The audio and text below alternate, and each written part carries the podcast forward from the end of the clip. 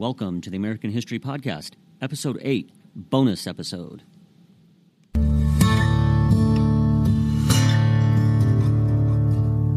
Welcome to the American History Podcast. Hosted by Sean Morswick.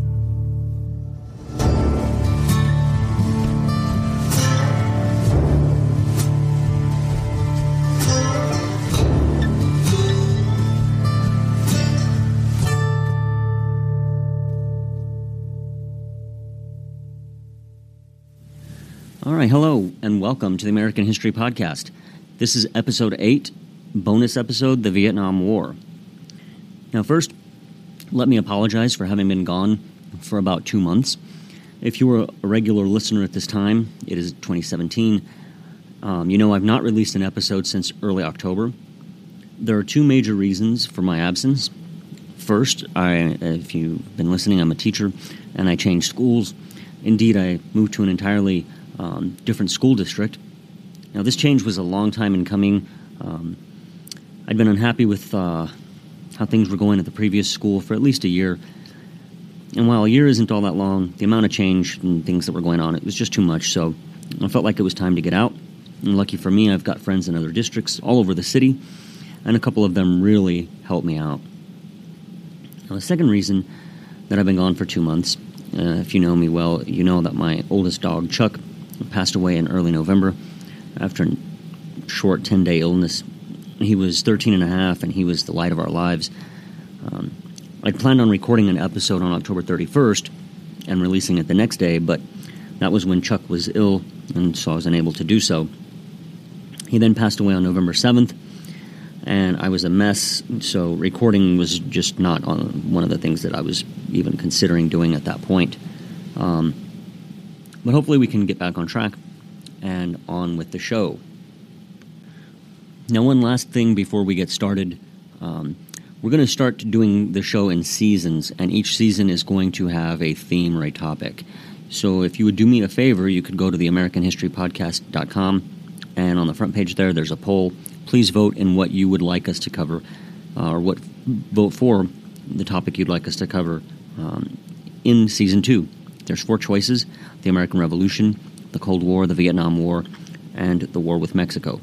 So go on over there real quick, it won't take you very long, and please let me know what you'd like me to cover in season two. All right, on with the show. Now, by the 1990s, when I began studying history as an undergraduate, um, interest in the Vietnam War um, was kind of on the wane. Professional historians, for the most part, had either moved on to other areas of interest. Um, they began to focus on social history, gender history, um, or they consciously decided to focus, you know, on things like the American Civil War and World War II if they had a desire to write about war. Now, just as an aside, you know, if you write a book on World War II or the Civil War, it's going to sell a lot of copies. It's almost guaranteed, right? I mean, Americans just they buy these books up like hotcakes. However, this kind of started to change um, in the latter part of the decade as new works reassessing the Cold War and the conflicts associated with it, such as the Vietnam War, began to appear. Even historian like John Lewis Gaddis, he's a historian who, prior to the downfall of the Soviet Union, was seen as a post revisionist historian on the Cold War. He reassessed the Cold War and he actually moved into um, the Orthodox camp which basically said that the Cold War was Stalin and Russia's fault. And so reassessment of the Vietnam War began as early as 1980 and the election of Ronald Reagan. Although here the orthodox view was, simply put, the Vietnam War was a tragic mistake. The revisionists, when it came to the Vietnam War, were those who argued the United States was the good guy and fought the good fight. Now, this school of thought was spearheaded by three former U.S. Army officers who were veterans of the war, and the revisionist historians they tend to criticize American policy and leadership for failing to develop a plan to fully and realistically implement tactics which could achieve victory. A major weakness of this school of thought was, among other things, it doesn't account for the fact that the Vietnamese were simply willing to lose more men than the United States. Further, um, the revisionists focused on the ruthlessness of the communists in their fight against the United States, downplaying the fact that if the situation was reversed, Americans, we would fight just as ruthlessly to protect our land and our country. With this in mind, I want to answer two essential questions today. Why was the United States involved in Vietnam? And what were the major mistakes which caused the United States to travel down the road to failure? In answering these questions, I think it's safe to say that the Vietnam War came about as a result of ideological competition with what American leaders saw at the time as the Communist bloc, combined with our own leaders' uh, a sensitivity to the vulnerability of their own domestic political position and economic institutions. The perceived susceptibility of the American way of life to the communist threat meant the United States would embark upon a policy of containment in Southeast Asia without attempting to tailor the overall plan to the realities on the ground. While attempts to assist the South Vietnamese establish a stable and functioning government might have been at the start done in a spirit of friendship and helpfulness on the part of some American officials, from the beginning, members of the Eisenhower and later Kennedy administrations questioned the ability, the motives, and plans of their Vietnamese allies, especially President Ngo Dinh Diem and his associates. By the early 1960s, American advice turned to outright administrative colonialism and imperialism as defined by a historian named William Appleman Williams. And as an aside, if you've never read any of uh, William Appleman Williams, I would suggest you do. He's fantastic.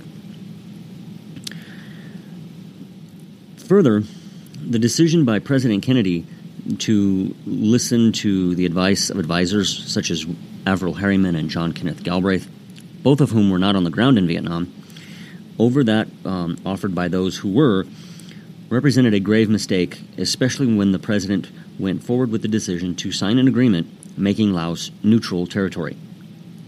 Finally, Kennedy's tacit support of the coup against Diem in early November 1963 represents the gravest mistake of the entire period and makes it virtually impossible for the United States to avoid a massive buildup of troops, thus involving the United States in what journalist David Halberstam called a quagmire. Historian Mark Atwood, Atwood Lawrence puts it best when he states Vietnam was nothing more than an abstraction of American policymakers, quote, a repository of the anxieties and dilemmas that bedeviled U.S. officials around the world rather than a country to be understood on its own terms. Okay, so to fully understand the war in Vietnam, one must first attempt to answer the question why Vietnam?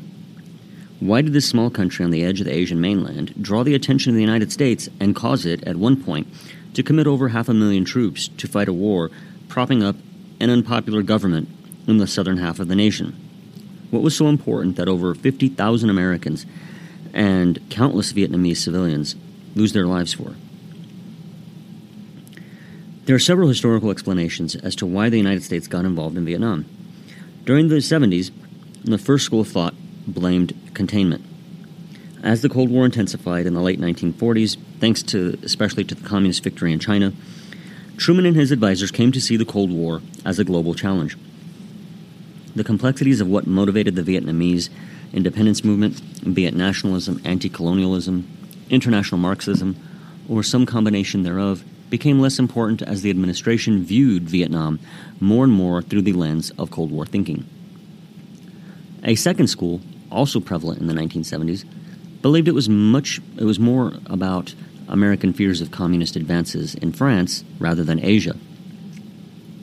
These historians argued American policymakers concerned with France's ability to recover from World War II and its susceptibility to communist revolution, thanks to the strength of the French Communist Party, believed that by allowing France to recover its colony in Indochina, they would then head off a political crisis, which would play into the hands of the communists. By the 1980s, a third explanation developed, which blamed not international politics, but domestic concerns. These historians argued Truman and his advisors decided to back the French in order to insulate themselves from their domestic critics, especially the Republicans on the right, who accused Truman and Secretary of State Dean Acheson of allowing China to fall to communism. Now, there's a fourth school of thought that argues American policy decisions were based upon economic calculations. According to this line of thinking, Vietnam's importance was not based on its direct contribution to the American economy, but in what it could contribute towards other industrialized states, such as Japan or Britain, countries which depended upon access to the natural resources of Southeast Asia and the Malaysian Peninsula in particular. Vietnam, Laos, Cambodia, and Malaysia were all threatened by communist insurgencies in the late 1940s, and a loss of one of these states, such as, for example, Malaysia, could threaten the rest, as well as India and maybe even Australia. Now, a final argument postulates that U.S. behavior can be explained by placing even more importance on the role played by France and Britain in pressuring the United States into becoming involved in Indochina. Best represented by Mark Atwood Lawrence in Assuming the Burden, this work, or this school, develops the idea that French and British policymakers worked closely with American counterparts who shared their worldview to produce a desirable outcome in which the United States would assume the burden of preventing the communists from taking control of Indochina. Now, whichever side one comes down upon amongst the various calculations that led us, and the United States, I should say, to the decision to commit itself to Vietnam in 1950, as Mark, as Mark Lawrence notes, there can be no question this was one of the most important decisions of the entire decades long U.S. involvement in Indochina. You can see in the literature on the Cold War, especially um, since the fall of the Soviet bloc in 1991, more often than not, American leaders in the United States viewed matters of foreign policy through the lens of the Cold War. Because government officials in the United States were worried about the influence of the Soviet Union and the possibility of nations joining their side of the struggle, decisions would be made which would inexorably lead the United States into Vietnam. Now, the reality is, in the mid to late 1940s, the United States had no clear policy with regards to Vietnam specifically, or Indochina in general. Policy at that time was being made on the fly. While the French were worried uh, American anti colonialist ideology masked their true intentions, which the French thought um, were economic and military in nature, no such plan actually existed. American open door beliefs would, according to the French, favor powerful Americans over Europeans and allow the U.S. military to extend, extend its power globally. Of course, this ignores the fact that in the aftermath of World War II, the United States drew down its military significantly, going from 8 million to approximately half a million troops by 1948. Furthermore, at least a few French officials detected cracks in the American facade of anti colonial discourse. Washington's policy appeared both vague and contradictory, something which would haunt the United States when it came to Vietnam, as the policy under future leaders often was contradictory as well. Thus, in late 1944, as it became more obvious that World War II would end in an Allied victory, the French held a series of bilateral meetings in which they pursued a number of policies to convince and coerce the Americans into backing their goals in Indochina. These included appealing to American sensibilities by emphasizing the good intentions of the French towards the population in Indochina, stressing accomplishments of advancing economic development, and thus improving the lives of the 24 million inhabitants of the region, and finally, appealing to what they assumed was American ambition to penetrate the region militarily by hinting at access to bases in the area. Thus, France was supported in its quest to restore its international standing and power through the reacquisition of colonial possessions in Indochina by the British. Now, the British, of course, had a reason to support the French. They too were worried about their colonies. Um, the aforementioned historian Mark Atwood Lawrence identifies three reasons that the British were supportive. First, they were worried that if the Americans um, successfully questioned French presence in Indochina, they might start questioning British imperialism in other parts of Southeast Asia as well, such as Hong Kong. Second, the British were under the impression that the French had a better chance of restoring peace and stability to the region. Third, there was a consensus in London that a robust and strong France was needed as a partner in European affairs. Because of this, both European powers, France and Britain, would work together to convince the United States to support them, despite its distaste for European imperialism and colonialism. By 1944, Some British diplomats and policymakers believed that burgeoning American anxiety with regard to Soviet expansion would be key to getting Washington to commit itself to the region and eventually accept a partnership with both France and Britain. In the end, the United States, a nation born of revolution against colonialism and imperialism, would betray those ideals and commit itself to, at best, assisting with the reestablishment of colonial government in Indochina. At worst, you could say the United States would find itself eventually footing the bill for a war to uphold one of the colonial powers before itself succumbing to what amounts to administrative colonialism. While some historians, such as the aforementioned Williams, convincingly argued the United States was acting as an empire through the early years of the 20th century, this, up, this includes the 40s and 50s, it was a different empire than those which had gone before. Indeed, it was a reluctant imperial power at best. Historian Richard H. Immerman notes in his book Empire for Liberty that John Foster Dulles, Secretary of State under President Eisenhower, began advocating as early as the mid 1940s for an empire based on security. Dulles went so far as to argue for a geopolitically divided world, one which would be split into two incompatible halves, with the free world led by the United States guarding all enemies against all enemies through the exercise of its spiritual, economic, and military power.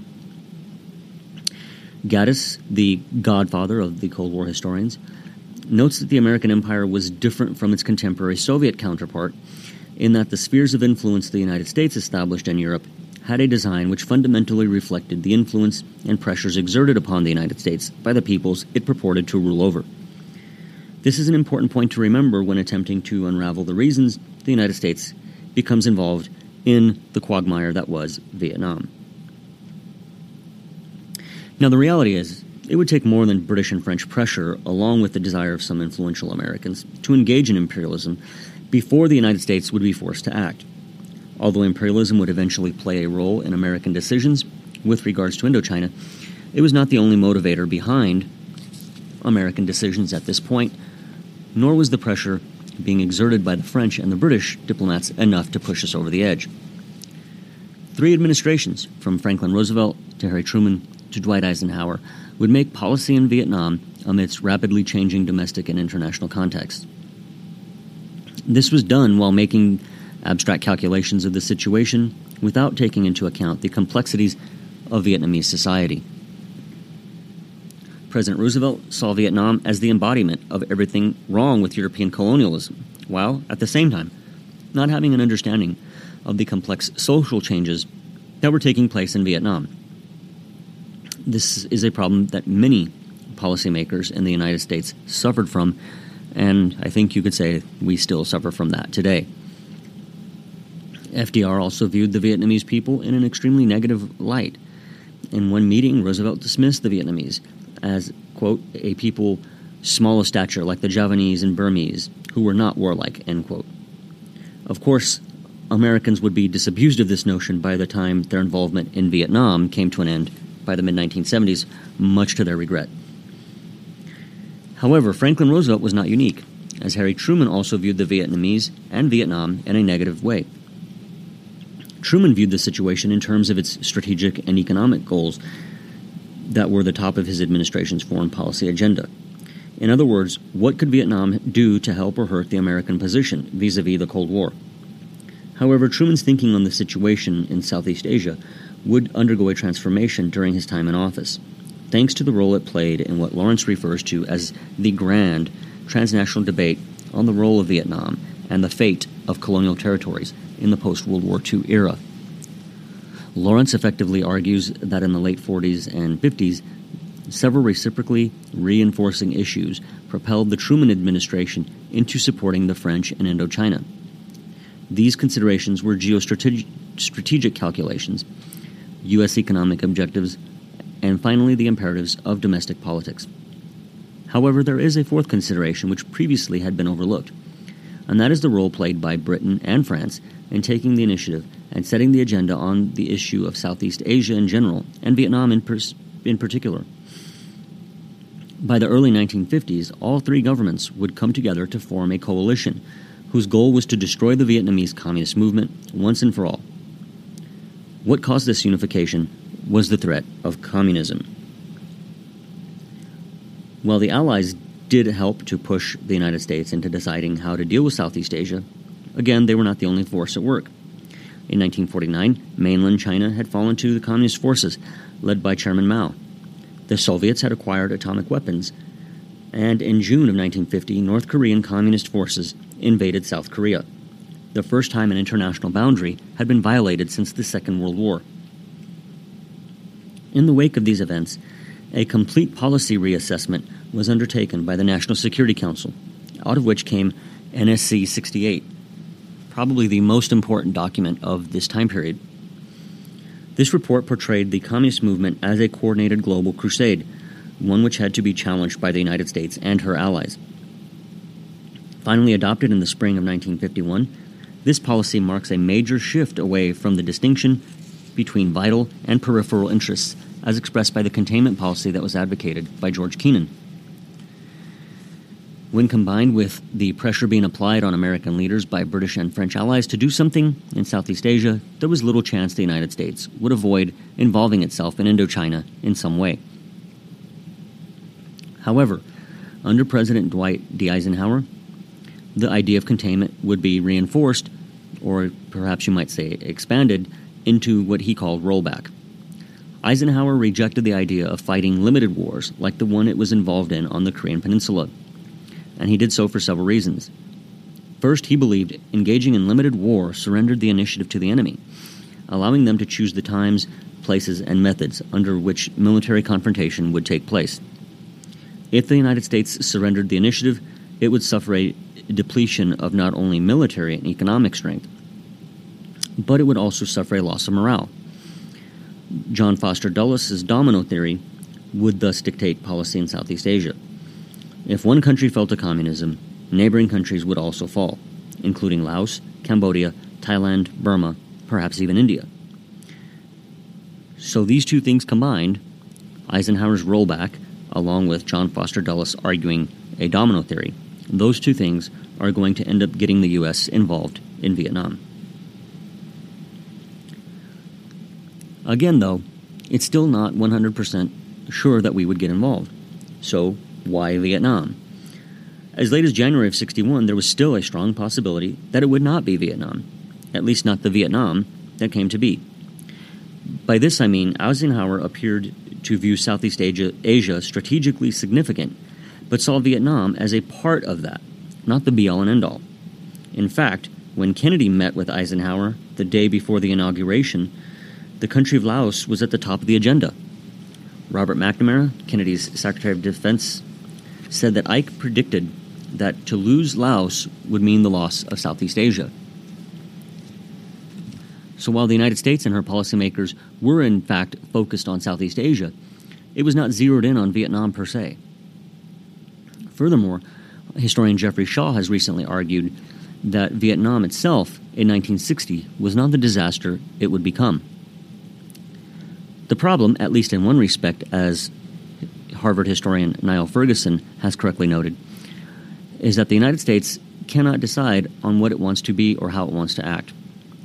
FDR was caught between despising European style imperialism and colonialism on the one hand, while on the other, viewing the Vietnamese people themselves of incap- as incapable of self government. This attitude would carry on into the Truman and Eisenhower administrations, as well as uh, the administration of John F. Kennedy. And so the policymakers and advisors of the United States government would seemingly be at war with themselves over how to proceed, as well as at war with the leader they were supposed to be helping, Ngo Dinh Diem of South Vietnam. When one adds the pressure and the geopolitical effects of the Cold War to this equation, it's easy to see the United States would end up becoming increasingly involved in Vietnam. So, where did it all go wrong? The Kennedy administration would come into office in January of 1961, full of optimism and promise. After the previous three decades under the leadership of elderly men, the youthful Kennedy and his young family seemed a breath of fresh air. However, the young leader would soon find out that winning the office of president is perhaps easier than being president. Besides the Bay of Pigs fiasco and the Cuban Missile Crisis, the administration had its hands full in Southeast Asia. Kennedy, within a period of 16 months, made two major mistakes, both of which would doom the United States mission in South in Vietnam, and both Averell Harriman, Kennedy's ambassador at large, played a role. The first was the decision to sign an agreement in July of 1962 promising to, respect, to respect the neutrality of Laos. The second mistake took place in November 1963 when a coup against Diem by a military council led by Army of the Republic of Vietnam General Duong Van Minh, along with the backing of the U.S. government in the person of Ambassador Henry Cabot Lodge, removed Diem from office and ended up murdering him and his brother the day after the coup. This would lead to several years of political chaos and the need for massive U.S. troop buildups in an attempt to pacify the situation. Ho Chi Minh himself grasped how profound this decision was when he said, quote, I can scarcely believe the Americans would be so stupid, end quote. While the North Vietnamese Politburo was even more explicit, saying, quote, Diem was one of the strongest individuals resisting the people and communism. Diem was one of the most competent lackeys of the United States. End quote. Having been warned by Eisenhower about the fact that Laos was the key to the region, as mentioned earlier, by 1963, Kennedy had given up on the Laos, on the Lao, and their ability to fight for themselves. As historian Seth Jacobs noted, Kennedy, his fellow policymakers, and the journalists who, quote, set the boundaries, end quote, within which discussions took place and policy was made, stereotyped the Laotians as lazy, childlike, submissive, and unfit to not only fight the battles of the free world, but to even be a part of it. This led Kennedy to chart a course in which Harriman would bargain for Laotian neutrality at Geneva, while the president expanded America's role in Vietnam, a decision which would prove fateful. Because the North Vietnamese and their Viet Minh allies would disregard the Neutrality Pact, this essentially gave them a base to operate from, while they stepped up the pressure on the government in South Vietnam and her partner, the United States. In fact, what would be called the Ho Chi Minh Trail was an essential part of the tactical strategy devised by the Communists in their efforts against the South. The Communists knew the United States did not want to put troops in Laos due to its geographical complexities. They also knew American policymakers would be unwilling to break the Geneva Accords. The North Vietnamese and their Viet Minh allies would have no such compunction. By the fall of 1964, the quantity and quality of weapons available to the guerrillas in South Vietnam increased dramatically as the Viet Minh worked to expand the Ho Chi Minh Trail, which ran through Laos. By the end of the war, what had once been a simple set of trails would become a full fledged, enormous, all weather highway system in which some 300,000 people worked day and night to keep the supplies moving south. Essentially, the Kennedy administration had given their communist enemies safe haven from which to operate, the significance of which cannot be overemphasized. The infiltrating forces of the Viet Cong and even the regular forces of the North Vietnamese army would rely primarily on weapons and supplies infiltrated into the south via the trail. Military historian Mark Moyar notes it was not surprising that a high ranking communist leader observed in early 1963 southern Laos was vital to all of South Vietnam and all of Indochina. The American effort to build a viable nation in South Vietnam, one that was free of communist influence, was seriously weakened by this.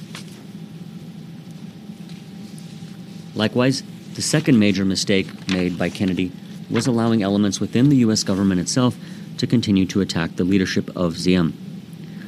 Harriman, Roger Hilsman, the Assistant Secretary of State for Far Eastern Affairs, George Ball, Undersecretary of State for Economic and Agricultural Affairs, and Michael Forrestal, a member of the National Security Council, relying mostly on reports from the press, argued for the removal of Diem and his brother. These men felt a successful regime in South Vietnam would be one which acted just like the American government. This, however, was not realistic. The United States was an industrialized nation with approximately 200 years of democratic tradition and was not attempting to put down a communist insurgency. The only instance in American history which was comparable was perhaps the American Civil War, a time when the president gathered unprecedented powers onto himself, placed his political enemies in jail, suspended constitutional rights, and did whatever he needed to do in order to win the war. To expect Diem to do any differently was at best hypocritical, and at worst, it was suicidal. By 1963, there were other elements in the administration which were also in opposition to Diem, such as the Secretary of Defense, Robert McNamara, the Attorney General, Robert Kennedy, as well as Vice President Lyndon Johnson. The root of their dissatisfaction was the way the South Vietnamese government handled the Buddhist protests, the most famous of which was the self immolation of Thich Quang Duc on June, June 11, 1963. Today, revisionist historians such as the aforementioned Mark Moyar and Geoffrey Shaw have questioned the importance of these protests. Moyar himself notes the dissatisfaction with the handling of this was centered in the cities and due to the government's inability to silence its opposition. Shaw goes further, questioning the idea that Diem was an enemy of Buddhism, and he shows how Diem worked to bring Buddhism back from the verge of extinction in the South, even though Diem himself was Catholic. Even before the crisis broke out, critics of Diem were accusing him of creating an intolerant regime which favored Catholics over all others, a charge Shaw successfully argues against. And if you're interested in this, I would recommend that you read Shaw's book, The Lost Mandate of Heaven. Either way, whether or not one believes the charges against Diem were valid, important elements of the Kennedy administration believed them, and by the summer of 1963, plans were being formulated to remove Diem. Kennedy decided to replace Ambassador Nolting, who was pro Diem, with Henry Cabot Lodge, who was anti Diem. Now, this would prove a fatal move, one that would place the American effort in South Vietnam on the road to failure. As Nolting himself told Undersecretary of State Ball in a meeting on July 5th, a coup would be a disaster which could cause South Vietnam to be torn apart by feuding factions and force the United States to withdraw and leave the country to communists. He also noted that Diem would stop suppressing the radical Buddhist protesters if they stopped attempting to remove him from office. Lastly, a further piece of evidence shows how out of touch many of the American policymakers were with the realities of South Vietnamese culture.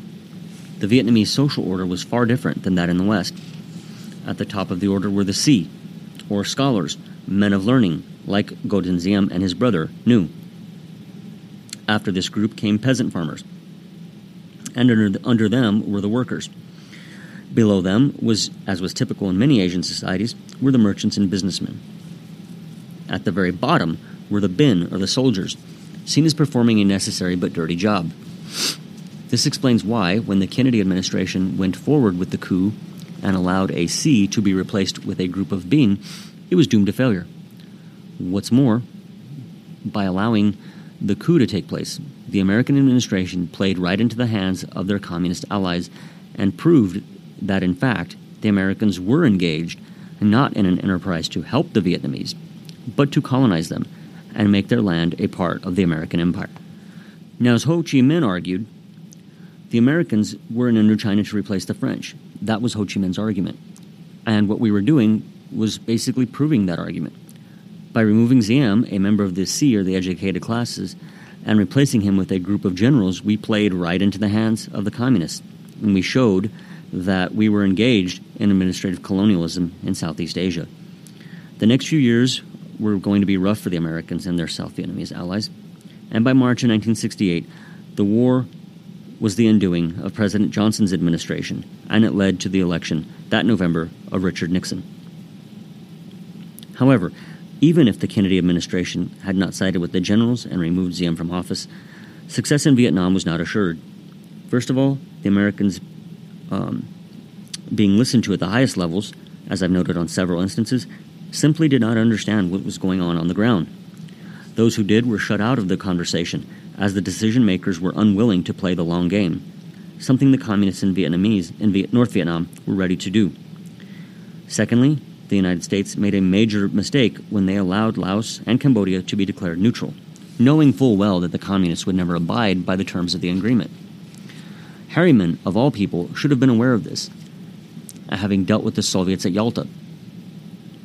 Third, by removing Diem, a well known nationalist Vietnamese leader and a member of the Si class, and replacing him with a military man, the United States unwittingly cast itself as a foreign empire engaged in administrative colonialism, at best, thus fulfilling the communist propaganda which had been claiming all along that the United States was simply taking over where the French left off.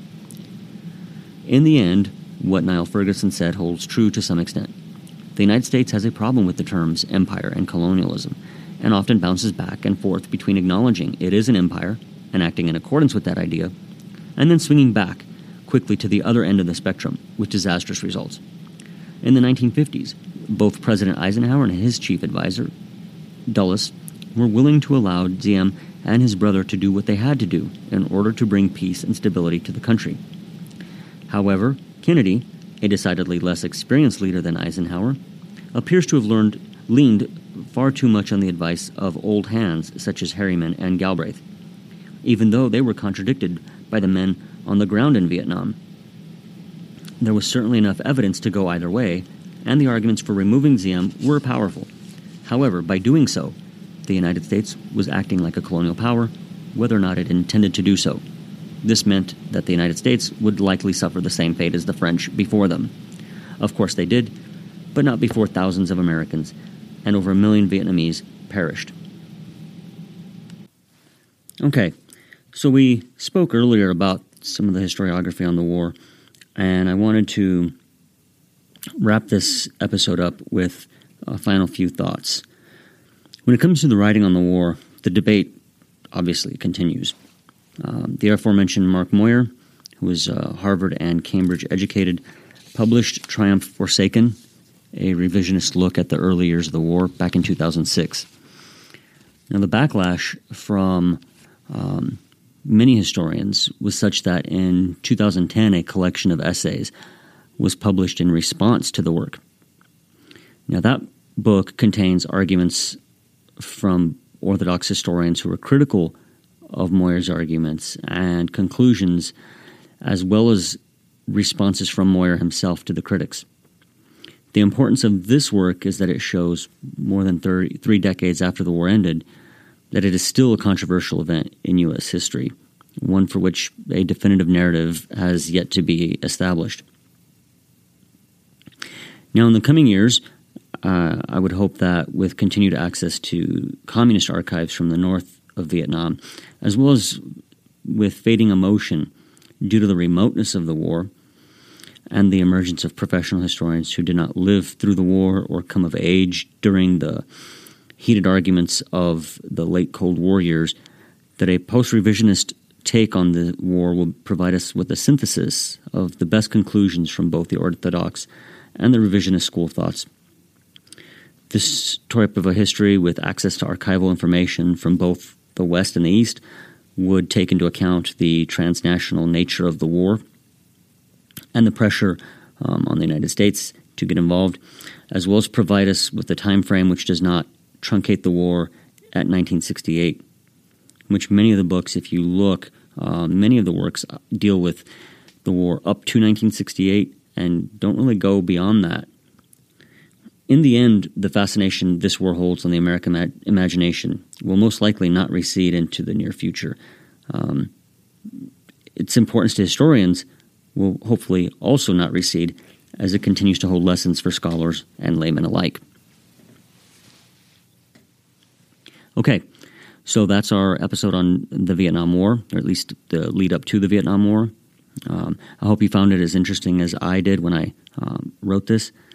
Also, um, if you would, today is December 8th, and if you're listening sometime close to December 8th, we're doing a poll.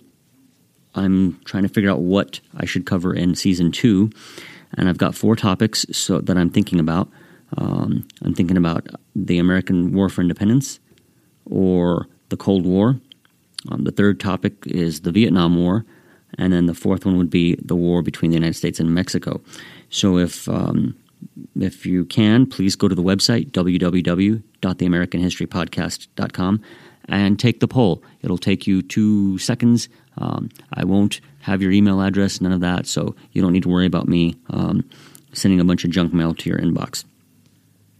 Also, um, if you like the podcast, please sign up for our email updates. I only email maybe once or twice a month, so again, I'm not going to um, bombard your email inbox with a bunch of junk. and you can do that at the website. Okay? Well, thank you for listening. Have a good day.